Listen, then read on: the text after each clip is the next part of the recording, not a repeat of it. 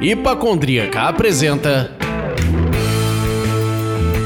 Surra de Lúpulo. Oi, pessoal.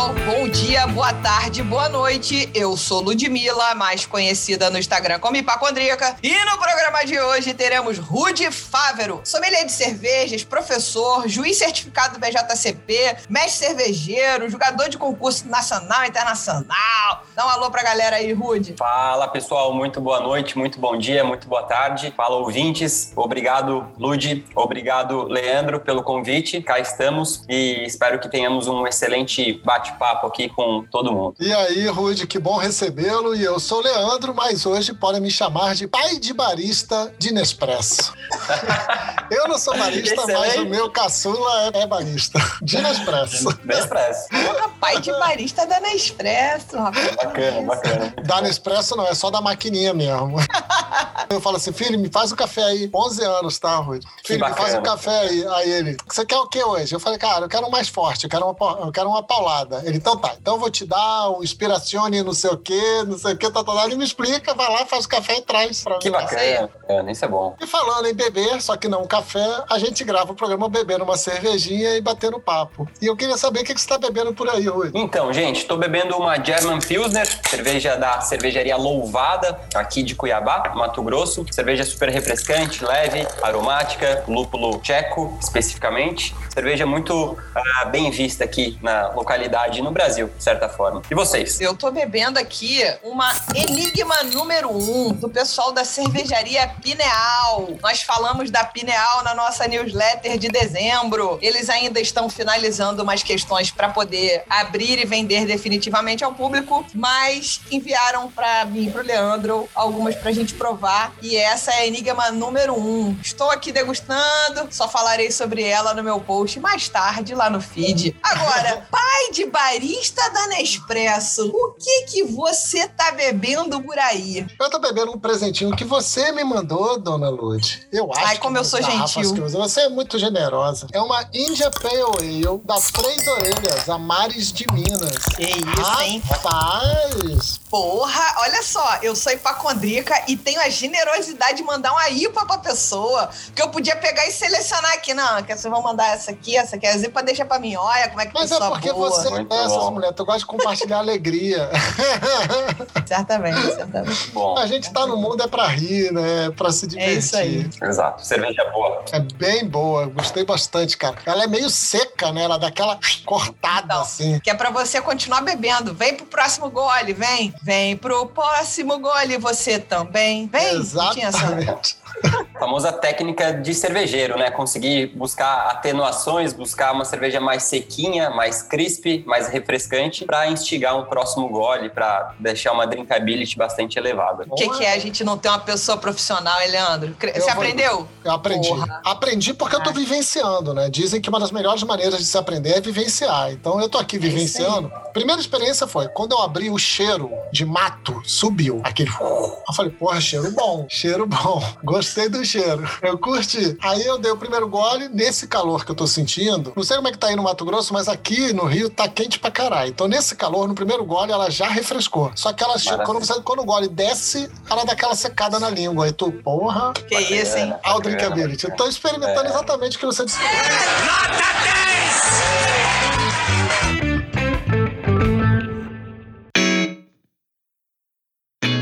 Conta pra gente a sua história com a cerveja, É Tipo, a sua formação antes da cerveja, após cerveja e nas nossas pesquisas aqui, cavucando a vida das pessoas, e cada cavucada, como diria uma amiga minha, cada cavucada é uma minhoca. Descobrimos que você fez o um intercâmbio na Irlanda Correto. e depois um mochilão pela Europa e bebeu muita cerveja. Gente, meu envolvimento com a cerveja aconteceu aproximadamente em 2009, 2010, onde comecei a consumir alguns rótulos encontrar no mercado, comprando algumas cervejas com rótulos diferentes para dar de presentes, como indicações de comerciantes, por exemplo, algumas lojas especializadas, e comecei a me atentar, entender que existiam diferentes tipos de estilos, diferentes tipos de intensidades, diferentes tipos de sabores para a gente poder consumir uma cerveja, um produto algo tão popular, tão comum e às vezes até banalizado aqui na forma do consumidor ver esses uhum. resultados. Então, 2009 comecei, 2011 dentro já de uma faculdade, fazendo um curso de engenharia de petróleo, comecei a fazer cerveja em casa, com amigos, com parceiros, com amigos de confraria. E ali começou a entrar essas partes de produção e um interesse um pouco mais técnico relacionado a como que eu faço minha própria cerveja, como que eu consigo atingir essas experiências que eu encontro em cervejas mais aromáticas, cervejas mais saborosas. E ali começou, especificamente em 2011, essa rotina de fazer cerveja e aí sim entrar mais a fundo nesse meio. Lud, em 2014 foi a minha ida para Irlanda. Eu e minha esposa passamos um ano e meio no intercâmbio, naquela ilha maravilhosa, e de certa forma uh, foi lá que o despertar para esse mundo cervejeiro veio com muito mais força. Foi no intercâmbio, na experiência, nessa toda uh,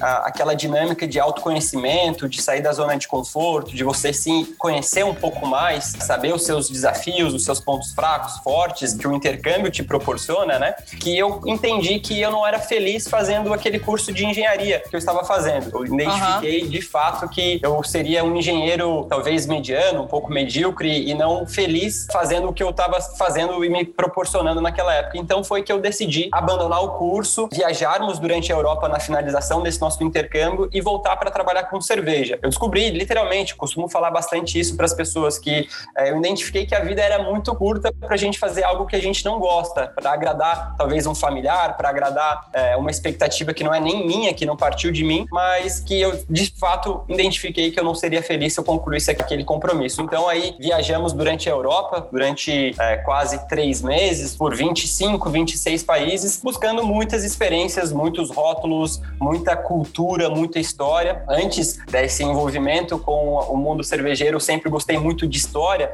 então a cerveja, a Europa e a história sempre tiveram muito conectadas. Isso me motivou muito mais ainda a entrar mais a fundo, conseguir entender essa evolução histórica, socioeconômica, cultural de cada regiãozinha que a gente visitava para entender como que eles interpretavam o produto. Voltando para o Brasil, eu tinha certeza absoluta que eu ia trabalhar com cerveja, eu tinha certeza absoluta que sendo engenheiro eu não seria feliz, e aí entrei nos cursos de sommelier, capacitação um pouco mais técnica em termos de, do curso eh, de pós-graduação em tecnologia e processo cervejeiro. Hoje estou finalizando o curso de administração, que aquele da engenharia acabei não finalizando, e buscando especializações, Fiz antes mesmo de ir para a própria Irlanda, fiz curso de técnico em mecânica industrial, então a parte mecânica, industrial, sempre teve muito elevada na minha vida. E cá estou, com muitos estudos, muitas horas copo, consumindo muita cerveja. Eu tenho certeza que eu fiz a decisão mais certa e mais difícil, de fato, da minha vida. Abrir mão de um curso que eu não gostava, que era uma expectativa de terceiros, para fazer algo realmente que eu gosto. Eu tenho certeza absoluta que hoje o que eu faço, acordando, fazendo a cerveja, os meus desafios, é, buscando evolução do processo, adaptações, controles de qualidade, eu quero morrer fazendo isso. Eu quero ter 80, 90, 100 anos e quero fazer exatamente o que eu faço hoje. Então eu sou feliz, e é isso. Porra, que massa, mano, que Basicamente. ótimo. Porra, é bom a gente ver um cara com astral desse, né, cara? A gente, nesses Opa. tempos sombrios em que vivemos, a gente precisa dessas injeções de ânimo uhum, que massa. pra continuar. Então, muito obrigado, inclusive, por compartilhar esse humor. Meu Deus, que bom, que bom. Eu que agradeço. Vai lá.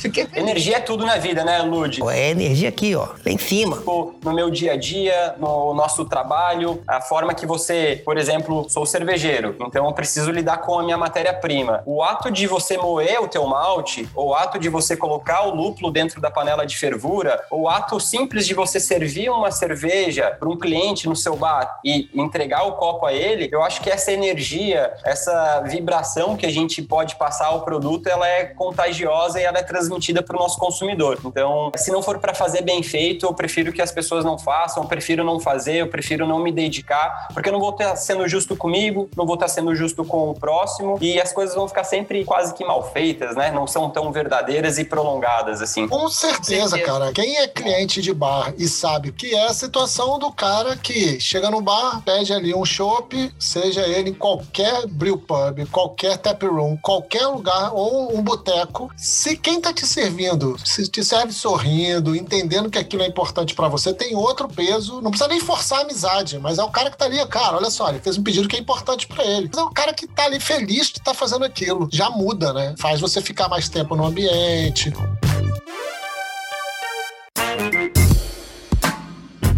Além de feliz, você é certificado do BJCP. E isso te proporciona julgar concursos cervejeiros não só no Brasil e no mundo, né? Explica para os nossos ouvintes o que significa essa sigla. Nossos ouvintes são muito curiosos e a importância deste guia e principalmente como funciona para ter essa tal de certificação. intenção de me tornar juiz cervejeiro foi quase que uma. Não iniciou eu querendo me tornar juiz, mas foi quase que uma consequência em termos de trabalho e do meio que eu estava tendo acesso, em termos de conhecimento. O próprio curso de sommelier me abriu muita porta para isso, mas principalmente eh, a necessidade de avaliar os meus produtos. As cervejas que eu produzia me trouxeram essa necessidade de poder me capacitar dentro de um curso de sommelier para que eu tivesse argumento técnico e embasamento técnico para conseguir avaliar o meu próprio produto. E aí, dentro do curso de sommelier, eu comecei a ter mais acesso e contato com um guia de diretriz de estilo. Quando a gente acaba se capacitando nesses cursos, existem alguns guias de diretrizes que eles falam basicamente o que cada estilo deve entregar para o consumidor. Algumas estatísticas vitais, teores alcoólicos, faixas de IBU, características de aroma, sabor, sensação de boca e por aí vai. E um desses guias, uma dessas diretrizes, é o BJCP. A sigla significa Beer Judge Certification Program, ou seja, é um programa de certificação eh, de juízes. Ele não é somente para cerveja, ele também tem para hidromel, por exemplo. E ele nos traz essa capacidade de conseguir interpretar, conhecer, diagnosticar um produto conforme o guia de diretriz deles. Eles produzem, eles fazem é, edições. A última edição lançada no Brasil e no mundo, claro, é a edição de 2015, especificamente. Então a gente consegue ter acesso a essa diretriz. E aí, quando você acaba fazendo algumas provas, a primeira prova para se tornar um juiz certificado BJCP é online, depois você vai fazer uma prova prática, depois você vai aumentando de nível conforme a sua nota, conforme a sua experiência em concursos cervejeiros, você vai aumentando a sua pontuação, isso vai te capacitando, te trazendo um nível um pouco mais elevado. Claro, tá tudo relacionado à tua capacidade de conseguir interpretar uma bebida num copo e passar de uma forma fidedigna ao cervejeiro, especificamente porque é quem manda essas amostras para concursos, conforme o guia de diretriz. Eu sempre tento falar isso para as pessoas que normalmente as pessoas veem, ah, essa cerveja foi premiada, essa cerveja tem uma medalha, ela ganhou prêmio nesse concurso, naquele concurso, nesse concurso, enfim. É sempre muito importante a gente também interpretar quais são as diretrizes que esses concursos cervejeiros utilizam, qual é o guia de estilo que esses concursos utilizam, para a gente também ter um pouco mais de empatia com essas medalhas, porque quem nunca ouviu aquele caso de alguém ver uma cerveja medalhista na prateleira, na gôndola e acaba consumindo e não gostando? Não necessariamente é uma cerveja ruim, às vezes o nosso paladar não está adaptado, às vezes o estilo específico é, inscrito daquele rótulo foi não um estilo que a gente conhece, nem sempre é o mesmo estilo anunciado no rótulo, existem casos de nomenclatura, de adaptação de nome, por exemplo, comercial, para ter maior apelo comercial, a gente vê isso no mercado. Ah, então a gente sempre precisa ter essa empatia com a cervejaria, com a medalha, conseguir interpretar o resultado do produto e ver se ele se enquadra realmente. Mas, em resumo, um curso de sommelier abre as portas, essas capacitações, esses cursos, esses grupos de estudos direcionados aos guias de diretrizes, no caso o BJCP, são formas muito amplas e ótimas, na verdade, para nos trazer essa capacitação, esse embasamento aí para poder ter melhores experiências, né? Às vezes a gente fica um pouco mais chato, porque a gente conhece um pouco mais a fundo, mas conforme a gente entende mais, a gente acaba até tendo um pouco mais de coerência em algumas avaliações e, como eu disse, até empatia, né? Algo que precisa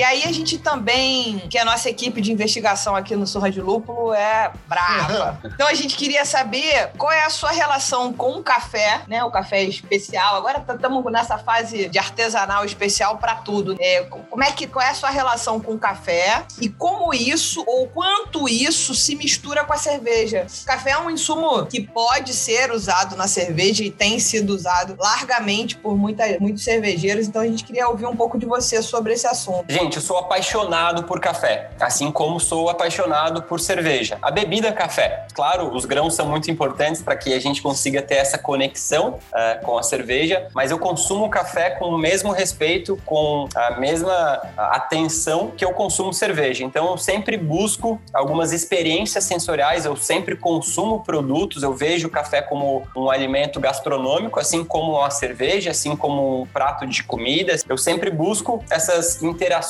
com os meus sentidos através do consumo do café e da cerveja. São as duas bebidas que eu mais consumo e mais sou apaixonado. Especificamente, eu não tenho nenhum curso técnico, eu só sou um viciado e consumidor assíduo em termos de cafés. E como eu gosto muito de cerveja, eu sempre, sempre, sempre busquei correlacionar essas duas bebidas. Como que eu consigo trazer essa sincronia, essa sinergia, digamos, entre o café e a cerveja, sendo que eu não perca as características primárias da cerveja ou do estilo específico que eu estou trabalhando e que eu também consiga trazer e evidenciar as características totais do café. O café ele é tão complexo quanto a cerveja, algo que me cultiva e me traz muita empolgação ao lidar com o café é porque, acima de tudo, a grande relação com a produção de café, a grande quantidade de cafés que nós temos aqui no Brasil. Apesar de a gente nem sempre consumir o café de melhor qualidade, é, o café ele é a segunda bebida mais consumida no mundo, ele só perde para água. Então imagina, culturalmente dentro do Brasil ele é altamente aceitável, não necessariamente é o café de alta qualidade, o café especial, e acho que isso é bem legal a gente explicar para o pessoal, mas o brasileiro ama café e o brasileiro ama cerveja. Então aí desde os primórdios de que eu conheci mais o processo cervejeiro, o processo de fabricar o próprio produto, eu tento correlacionar essa bebida, esse café, como que eu consigo trazer essa sinergia entre uma bebida e outra. E aí, pessoal, falando em termos de tipos de café, acho que é bem importante a gente já tentar trazer essa parte de educação também para os nossos ouvintes. Ah, eu também gosto de café, consumo café todo dia, o café é minha vida, não consigo é, viver sem café, por exemplo. Muita gente deve estar pensando nessa forma. E é sempre legal a gente, eu tento trazer algumas recomendações técnicas, por exemplo, da BIC, que é a Associação Brasileira da Indústria do Café. Ela tem basicamente uma escala em termos de nível de qualidade do café. Inclusive, o café que a gente compra no mercado, a gente consegue ver essa escala. A gente consegue ver esse selinho de qualidade do café, que é essa própria associação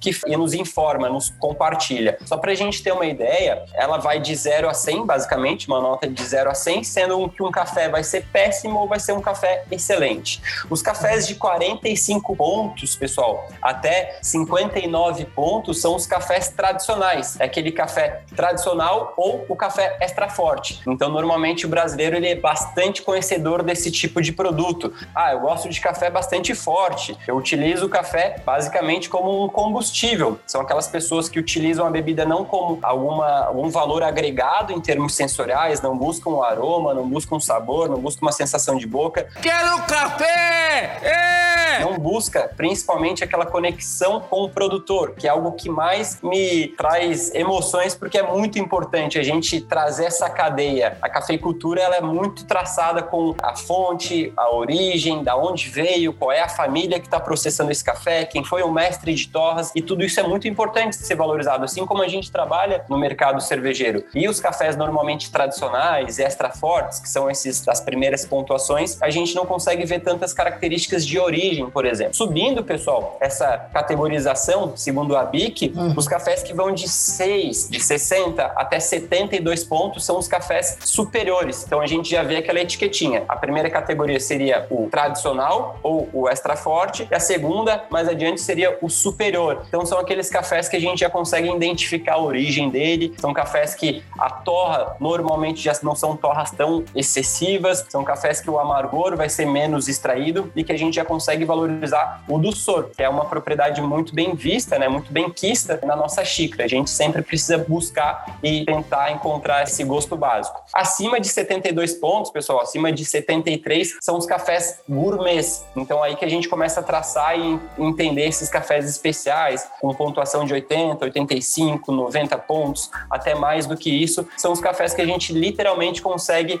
encontrar notas de fermentação, notas de acidez, ácido málico, ácido cítrico, a gente consegue encontrar ésteres, a gente consegue encontrar composições sensoriais muito similares à nossa cerveja. E são com esses tipos de cafés que eu gosto de trabalhar. Os cafés que a gente consegue identificar como o produtor colheu, processou, identificou os precursores que existem na cerejinha e de que forma eu vou conseguir adaptar essas capacidades sensoriais no meu produto. Basicamente, em termos de cerveja profissional, é, a partir de 2018 eu comecei na cervejaria que eu trabalhava fazer infusões na Sunset Brew, infusões de cafés com cerveja e aí de lá até o final de basicamente 2019, início de 2020, a gente conseguiu alguns prêmios, sempre buscando a origem do café, o produtor, o mestre de torras e o cervejeiro, colocando essa tríade aí em sinergia para a gente conseguir extrair o máximo, o máximo de capacidade olfativa. Porque o café não é simplesmente um combustível, o café é algo que ele com certeza nos traz essa evidência sensorial, essas experiências. Normalmente a gente associa o café com uma memória afetiva, lembra da casa da avó, lembra de um passado. Isso é muito bacana, mas a gente consegue extrair mais complexidades ainda se a gente bem extraído, né? Bem processado. Eu queria até puxar alguns ganchos aqui, ó. Primeiro gancho, Ótimo. você falou do dulçor. Uhum. É engraçado como isso é importante, que a gente joga e, entre aspas, contamina o café, jogando aquele sachêzinho de açúcar, aquelas gotinhas, para trazer um,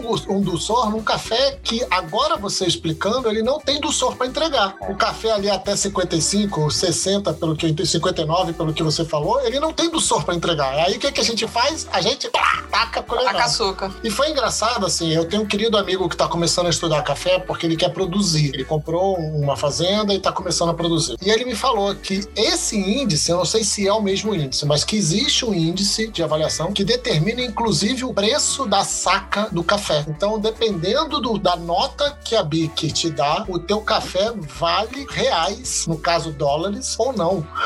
Exato, exato. E aí, cara, é, para mostrar o valor que esse índice, que às vezes, pra gente que tá comprando na gôndola, no, pegando a minha brincadeira aqui na abertura do programa, ou pegando uma cápsula da Nespresso, a gente nem olha esses índices, ele passa a ter um valor de, associado a qualidade e valor, né? E, e preço. É isso mesmo? Eu tô maluco? Perfeito, está totalmente relacionado, Leandro. A capacidade sensorial, os precursores, a nota possível, os defeitos, a ausência desses defeitos eh, vão nos trazer essa, essa elevação, essa valorização agregada da- dessa commodity que é o café. Tá totalmente certo. É muito importante também a gente sempre falar dessa tríade, né, pessoal? Muita gente, às vezes, a- a gente sempre busca contato do produtor do café ou o barista que está fazendo essa extração, que está ali nos apresentando esse café, mas eu sempre gosto de exemplificar para o pessoal que quando a gente está numa cafeteria, a gente tem que ter um entendimento de que a origem do café importa, a variedade desse café importa, o processamento desse café importa, o tipo da torra desse café importa e o processo de extração, se vai ser num café expresso, se vai ser num café passado, se vai ser numa infusão, se vai ser numa temperatura alta, numa temperatura baixa, a qualidade da própria água vai influenciar os tipos de compostos que a gente vai conseguir extrair e evidenciar sensorialmente no café. Então,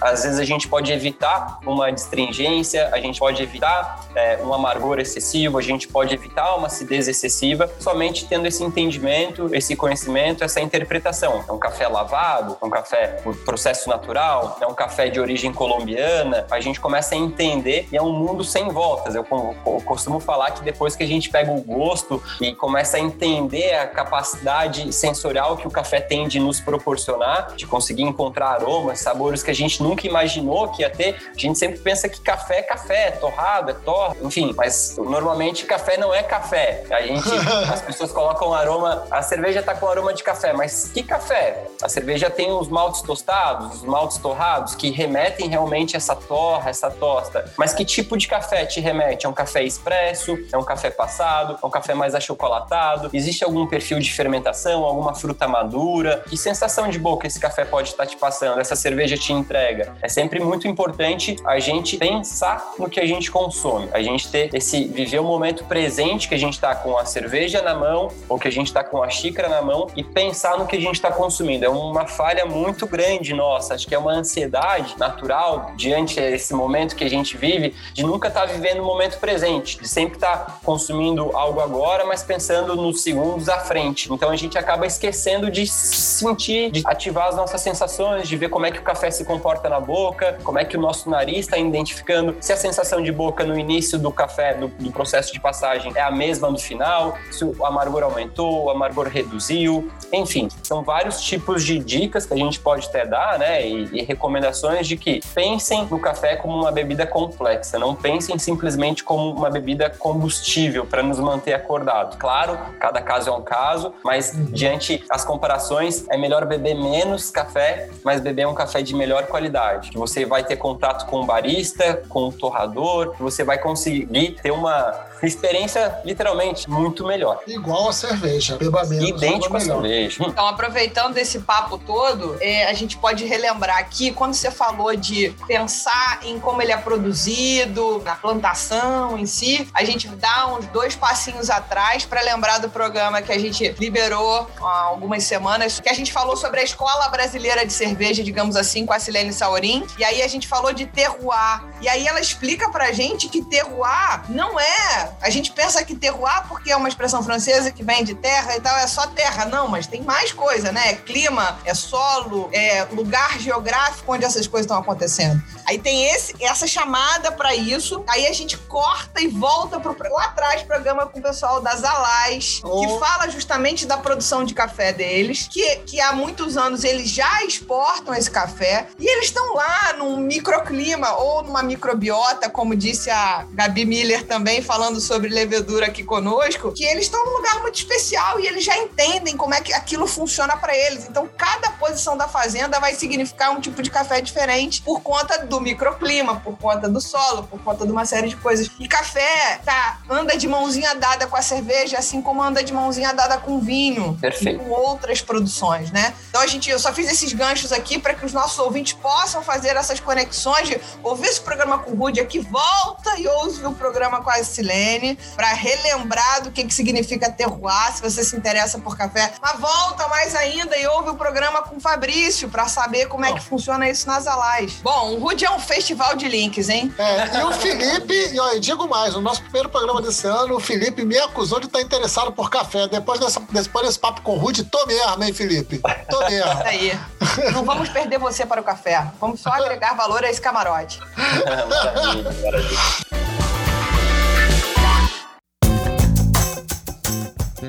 Mas voltando à cerveja, Rude, você foi cervejeiro na Sunset Brew, lá em Santa Catarina. Atualmente você está na Louvada, né? Você já até tinha citado isso, aí em Cuiabá, né? no Mato Grosso. Conta pra gente um pouco sobre o que significa ser um head brewer. English, motherfucker! Também conhecido como cervejeiro de uma cervejaria do porte destas que a gente tá falando, né? A Louvada é uma cervejaria num porte significativo. Acima de tudo, eu sou uma pessoa realizada, né? Como eu falei no início do programa, porque eu faço o que eu amo. Eu amo fazer cerveja, eu amo controlar o processo de fazer cerveja, eu amo ter é, consciência dos tipos de processos que a gente está fazendo, como que a gente consegue melhorar, trazer mais eficiência, extrair mais do que a gente está adicionando, ter melhor é, contribuição sensorial para o nosso consumidor e principalmente trazer aquela experiência para a pessoa que está bebendo, diretamente servindo um copo, olhando no olho do nosso consumidor, aqui no Tap Room da Louvada, é, em Cuiabá, poder ter o um contato direto com o nosso cliente e conseguir identificar como ele interpreta, como ele evidencia, como ele compreende um produto feito com tanta responsabilidade, com tanto amor. É um desafio ser cervejeiro, é um desafio porque existem gosto, não tem como a gente discutir, apesar de cerveja ser algo muito comum, popular e todo mundo tem sempre um algo a ser é, a falar ou algum tipo de propriedade a ser compartilhada. Ser cervejeiro aqui no Centro-Oeste, em Cuiabá, está sendo uma experiência incrível. Acima de tudo, é um público consumidor que é um pouco diferente lá do Sul. Costumo dizer que, teoricamente, a gente tem um pouco de uma maturidade gastronômica um pouco menos desenvolvida desenvolvida, se comparado talvez sul e sudeste. Alguns estilos eles normalmente se tornam um pouco mais agressivos ao paladar uhum. uh, e a gente precisa ter uma cautela muito grande no sentido de educação, de empatia com o nosso consumidor, de interpretação de como que esses estilos vão ser recebidos e de como que eles vão interpretar como que a gente está produzindo e o que o produto representa para eles. Então, vir para cá, trazer essas ideias de novos tipos de cervejas, novas práticas de produção, novos tipos de controle, conhecer frutas, especiarias, ingredientes diferentes que o Centro-Oeste disponibiliza para gente, é um grande desafio, um desafio muito, muito positivo que me motiva, que me tira da zona de conforto, porque isso me faz crescer, me faz buscar novos caminhos a serem traçados, novos aromas, novos sabores precisam ser compartilhados e principalmente novos consumidores, consumidores que são muito é, curiosos, que estão aqui sendo muito, muito, muito, muito bem recebidos, servidos de cervejas. O Mato Grosso, apesar de não ser um estado com um grande número de cervejarias, por exemplo, segundo o censo do mapa de 2019, tem 14 cervejarias no estado todo do Mato Grosso. Imagina, gente, comparem é, Floripa, São Paulo, sei lá, essas cidades têm muito mais do que o número completo de cervejarias pelo estado do Mato Grosso. Então é algo que literalmente me motiva em saber que existe um grande caminho a ser traçado, existe muito a ser compartilhado, a ser educado, a ser evoluído em termos de produtos, de mercado, mas isso é muito bom, isso é desafiador. Caraca, 14 no estado 14 todo. cervejarias, é muito pouco o número se a gente pensar nos grandes centros aqui do nosso país. Então, literalmente, a interpretação por uma sour, a gente precisa ter uma educação, uma orientação, não simplesmente fazer uma cerveja e entregar para o consumidor. A gente precisa auxiliar, mostrar quais são as sensações que eles vão sentir, trazer analogias, compreender que nem todo paladar está já adaptado, evoluído. Nunca, a primeira sour que eu tomei, eu não amei. A primeira Russian Imperial Stout que eu consumi, eu não amei também. A gente precisa entender que o nosso paladar evolui. Então a gente precisa traçar uma história, por exemplo, contar a história da Catarina Sour, contar as técnicas antigas de fabricação de cervejas, uhum. mostrar que os gostos básicos são possíveis de serem encontrados num produto. Uma cerveja não é somente doce, ela pode ser salgada, ela pode ser amarga, ela pode ser ácida. Então é um desafio bastante grande, mas que já tenho certeza que o Mato Grosso está sendo super receptivo, é, empolgante para mim.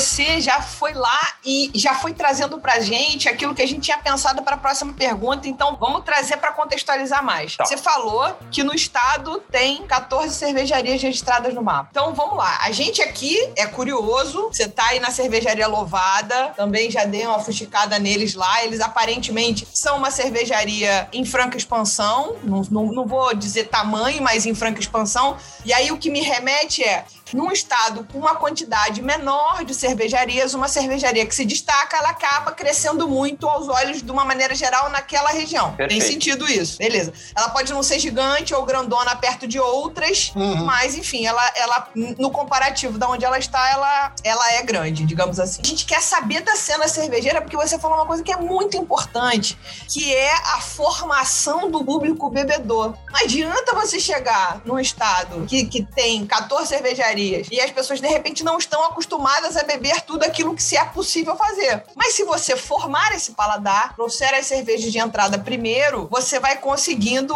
prepará-lo para o que você está tramando aí de maldade nesse coração cervejeiro. Então, assim, a gente queria entender um pouco mais sobre a cena do Centro-Oeste, da maneira geral, que você tiver para nos oferecer sobre esse assunto. Quais são os estilos mais produzidos e pedidos por aí? Porque eu acho que essa é uma curiosidade muito grande, que a gente vem batendo muito muito, eu principalmente, eu venho batendo muito no Judas da New England IPA. Então, quais são os, os estilos mais produzidos e pedidos aí na sua região? E como é que você percebe o crescimento do consumo das cervejas artesanais baseado no que você sente de receptividade do pessoal com o consumo da louvada? Baita pergunta. Gente, o mercado aqui, ele não está 100% desenvolvido. Ele está em desenvolvimento, né? O mercado, quando eu digo principalmente essa interpretação gastronômica da cerveja diante do nosso público consumidor, o público que acessa a cerveja artesanal, a cerveja especial, os consumidores da louvada, na verdade, é um processo em termos de adaptação e de desenvolvimento, literalmente, do paladar.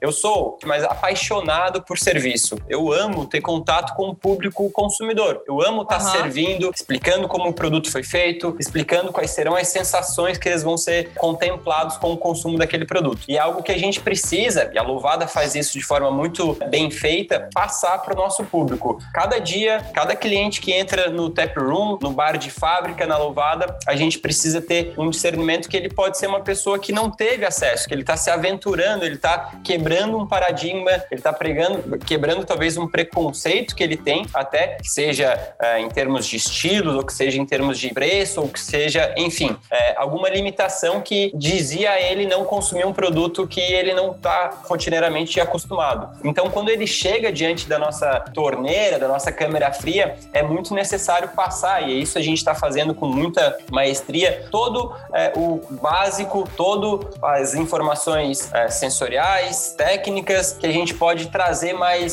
sinergia e mais interpretação e mais conhecimento desse produto. Provinhas é, mostrando um produto, mostrando outro, acho que é uma forma bastante ativa e bastante assertiva, é uma prática bastante comum de estilos principalmente que não são rotineiramente produzidos. Aqui, para vocês terem uma ideia, uma louvada, os estilos que são mais procurados, especificamente no Mato Grosso, Cuiabá, citando principalmente que é o nosso principal foco de mercado. Estilos como Pilsen, estilos como Hop Lager, estilos uhum. como German Pilsner, como Weizenbier e IPA são teoricamente os cinco estilos mais é, buscados e os estilos quase que de entradas. Isso não significa, gente, que a gente encontra no mercado no Mato Grosso, pela busca que eu já fiz, pelos consumos de cervejarias é, locais do estado e, obviamente, a louvada, não significa que são cervejas é, leves, refrescantes e que estão no limite mínimo do estilo. É, eu encontro e nós podemos encontrar cervejas muito bem executadas, muito intensas até, bastante complexas dentro desses estilos que eu citei, com muita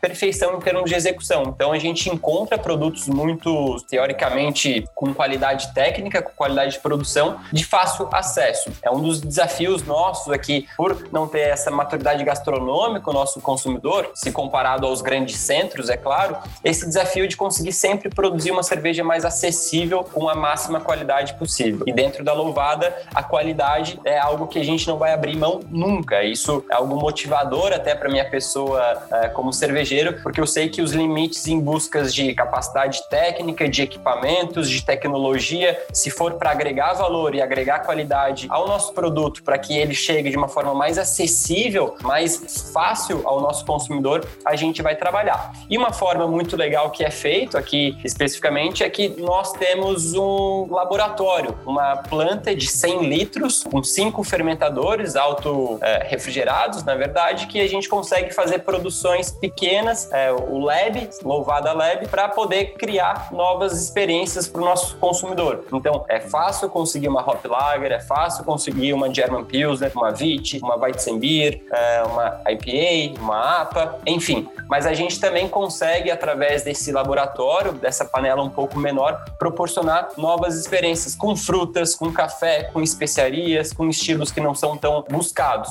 E é incrível, gente, notar como o consumidor, apesar de não conhecer estilos novos, estilos com nomes complexos, é, é amante de novas experiências, de novos produtos que eles não conhecem. Então, essa curiosidade é, instiga muito o consumidor a se proporcionar essa experiência. Isso é muito importante.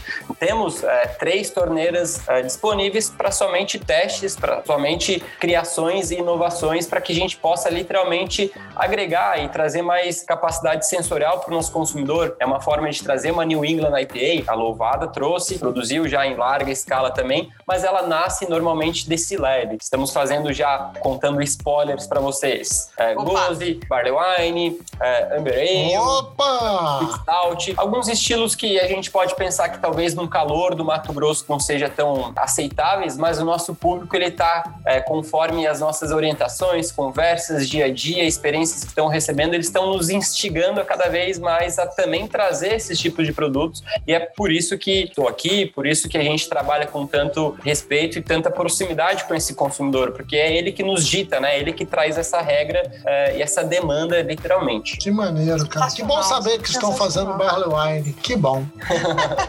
Entender que o crescimento da cerveja artesanal ele está diretamente associado à educação do público consumidor. Verdade, com certeza, então, absoluto. Se a gente não trouxer mais entrante para que ele possa entrar de fato e nadar mais no fundo, se a gente não trouxer o pato novo, ele nunca vai nadar no fundo. perfeito, perfeito, perfeito.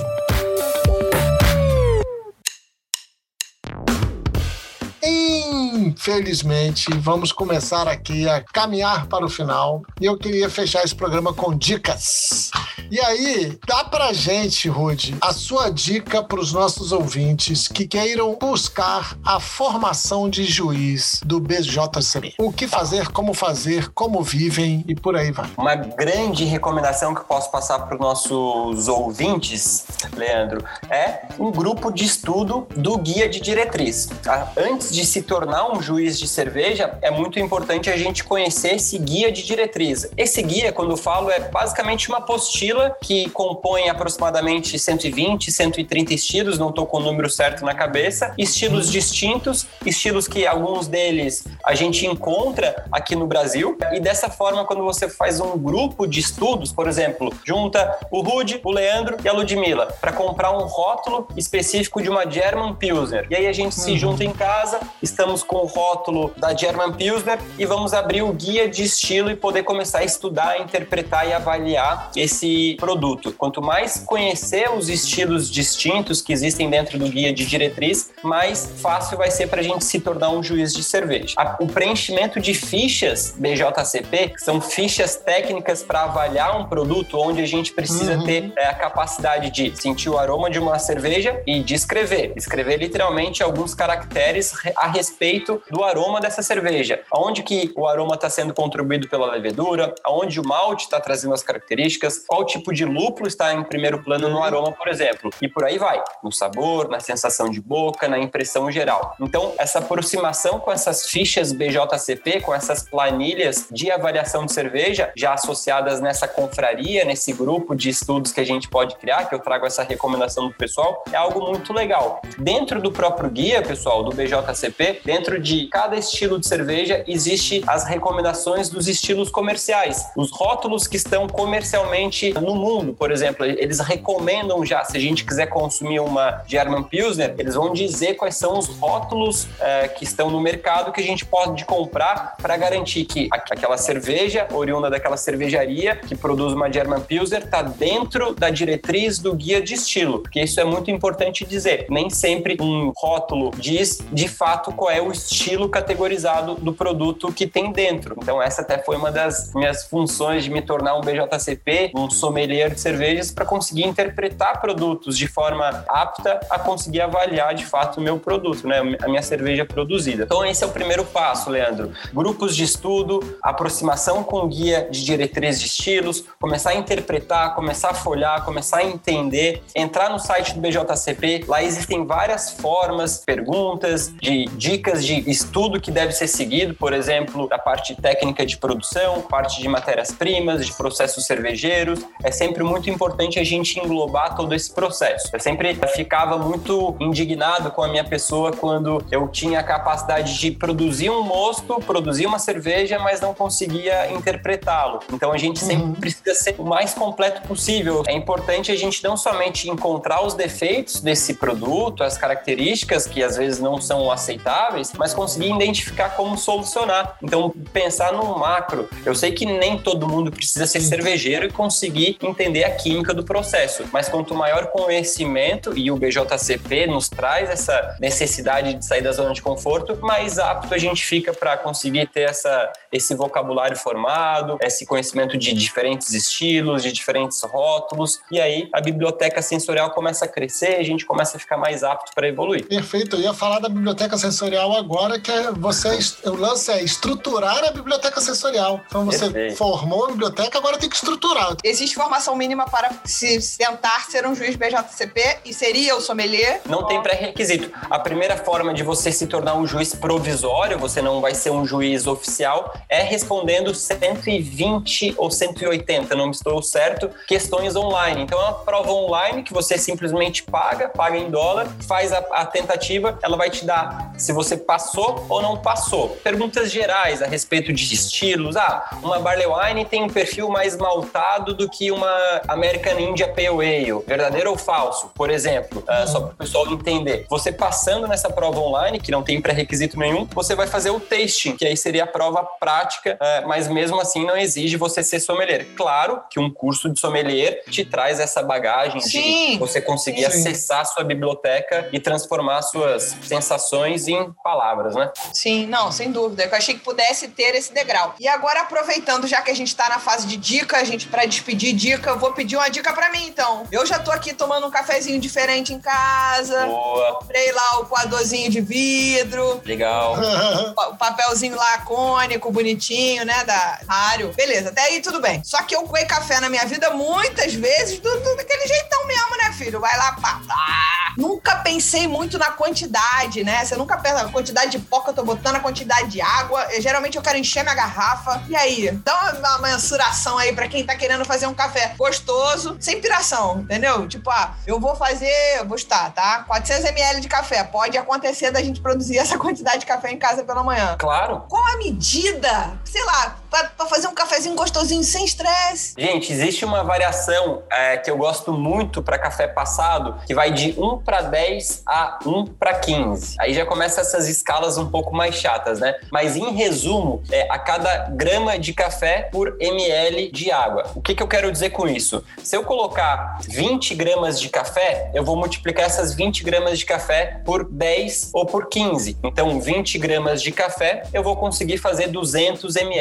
de café passado, do líquido passado. O que eu quero passar é, principalmente para os nossos ouvintes, Lud, uma dica muito importante. Se você está com filtro, seja o método Melita, seja o método V60 da Raro, enfim, qualquer tipo de método coado que tem um coador, independente do design, dessa anatomia do coador, você vai utilizar um filtro. Esse filtro, quanto se ele for de papel, sempre vai ser muito melhor. Para a sustentabilidade do planeta é ruim, mas é melhor do que aqueles filtros de pano. O problema dos filtros de pano é que eles têm aquela junção de algumas bactérias e que vai trazer alguns sabores que não vão ser agradáveis ao longo do processo. Então, um papelzinho limpinho. Antes de passar o café, faz, escalda ele. Tira toda aquela resina, todo o aroma, o sabor do café, é sempre importante. E não esquece de jogar fora a água que você escaldou o café. Maravilha. Outro detalhe: se vocês conseguirem comprar cafés moídos recentemente, quanto mais próximo essa moagem, muito melhor. A partir do momento que a gente moe o café, o processo oxidativo acontece de uma forma muito mais rápida. A superfície de contato aumenta estrondosamente e a oxidação acelera de uma forma muito, muito grande. Então, o que eu sempre recomendo: ah, Rudy, eu não tenho moedor, eu não vou ficar moendo em casa, moedor é caro. Se vocês conseguem se aproximar até alguma cafeteria e falar com o barista, com o responsável dessa cafeteria e pedir para ele moer pro teu método, isso é muito importante. Por que, que eu digo isso? Porque algumas pessoas têm melita, algumas pessoas têm a prensa francesa, por exemplo. Uhum. E a granometria do nosso grão, é, quão grosso, quão fininho, quão foi moído, vai influenciar diretamente nas nossas sensações de boca. Ah, Rudy, eu tô fazendo um café que eu não consigo consumir sem açúcar, ele é muito amargo. Talvez a gente consiga consertar com um aumento dessa moagem. Então, um café um pouco mais é, grosso em termos de moagem. Mas voltando lá, escaldou o, o teu filtro, você precisa pesar, gente. É sempre muito importante pesar. Pô, Rudy, eu não tenho uma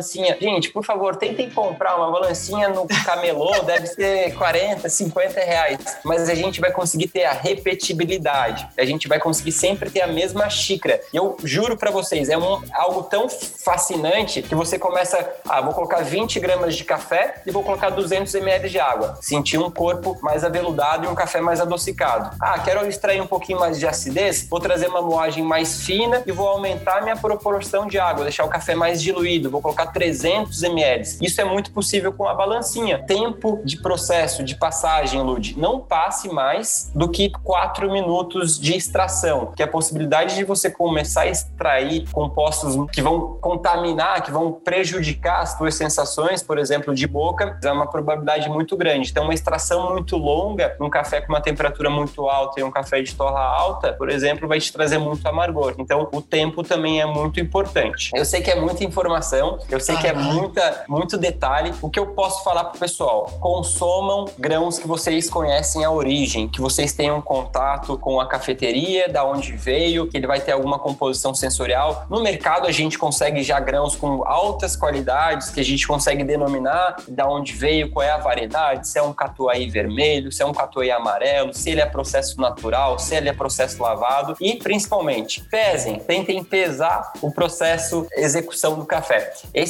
processo de brewers, de brewing, de você passar o seu café, ele é fascinante, gente. Quando você controla a moagem, o tempo, o método, tudo se torna muito mais evidente e aí eu já trago a dica para cerveja. Muita gente me fala, Rude, me passa a receita da cerveja, como que eu coloco, qual é a proporção de café na minha cerveja. Antes de a gente pensar na proporção, a gente precisa conhecer o nosso café. Então conheçam o café tanto quanto vocês conhecem a cerveja. Conheçam um café da forma fria, conheçam um café com dois dias de processo de infusão, conheçam um café quente, conheçam um café como que ele se comporta. Para depois que você dominar ele, colocar ele dentro da cerveja. E Então eu vou até fazer um café à la Rude. Vou fazer um vídeo e vou soltar, junto com esse programa, um café à la Rude. Na quinta-feira que a gente liberar esse programa, vai ter um café à la Rude. Com balancinha e o escambau. Fica E a. Lud leva isso a sério. Eu tô aqui maluco pensando, gente,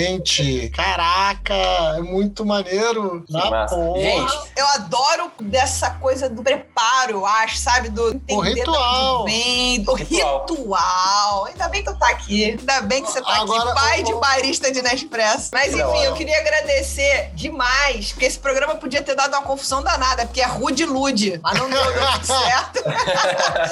Muito obrigada, Rude, pela presença, pelos ensinamentos, pelas dicas, por esse bigode maravilhoso. Eu sou apaixonada em Oh. bigodes. Então, muito obrigada por isso. A gente espera que você volte para falar de outras coisas, de mais assuntos, louvada e etc. Você será sempre muito bem-vindo por aqui. Muito obrigado, gente. Muito, muito, muito obrigado pelo Surra de Lúpulo. Muito obrigado pelo convite, Leandro, Lude. É, saibam que eu estou super à disposição para compartilhar. Eu acho que o conhecimento precisa ser sempre compartilhado. A gente não vai levar nada além disso. Então, quanto mais a gente transmitir aos nossos consumidores, ouvintes, pessoas que estão na nossa proximidade, acho que mais a gente cresce, mais a gente evolui, mais a gente domina o nosso processo. Aqui a gente não pode, principalmente né, no meio cervejeiro, a gente precisa pensar mais numa colaboração, a gente precisa se ajudar, a gente não tem que ver aquela cervejaria como uma inimiga, aquele cervejeiro como um inimigo, a gente tem que realmente se abraçar, se unir Eu lhes trago amor.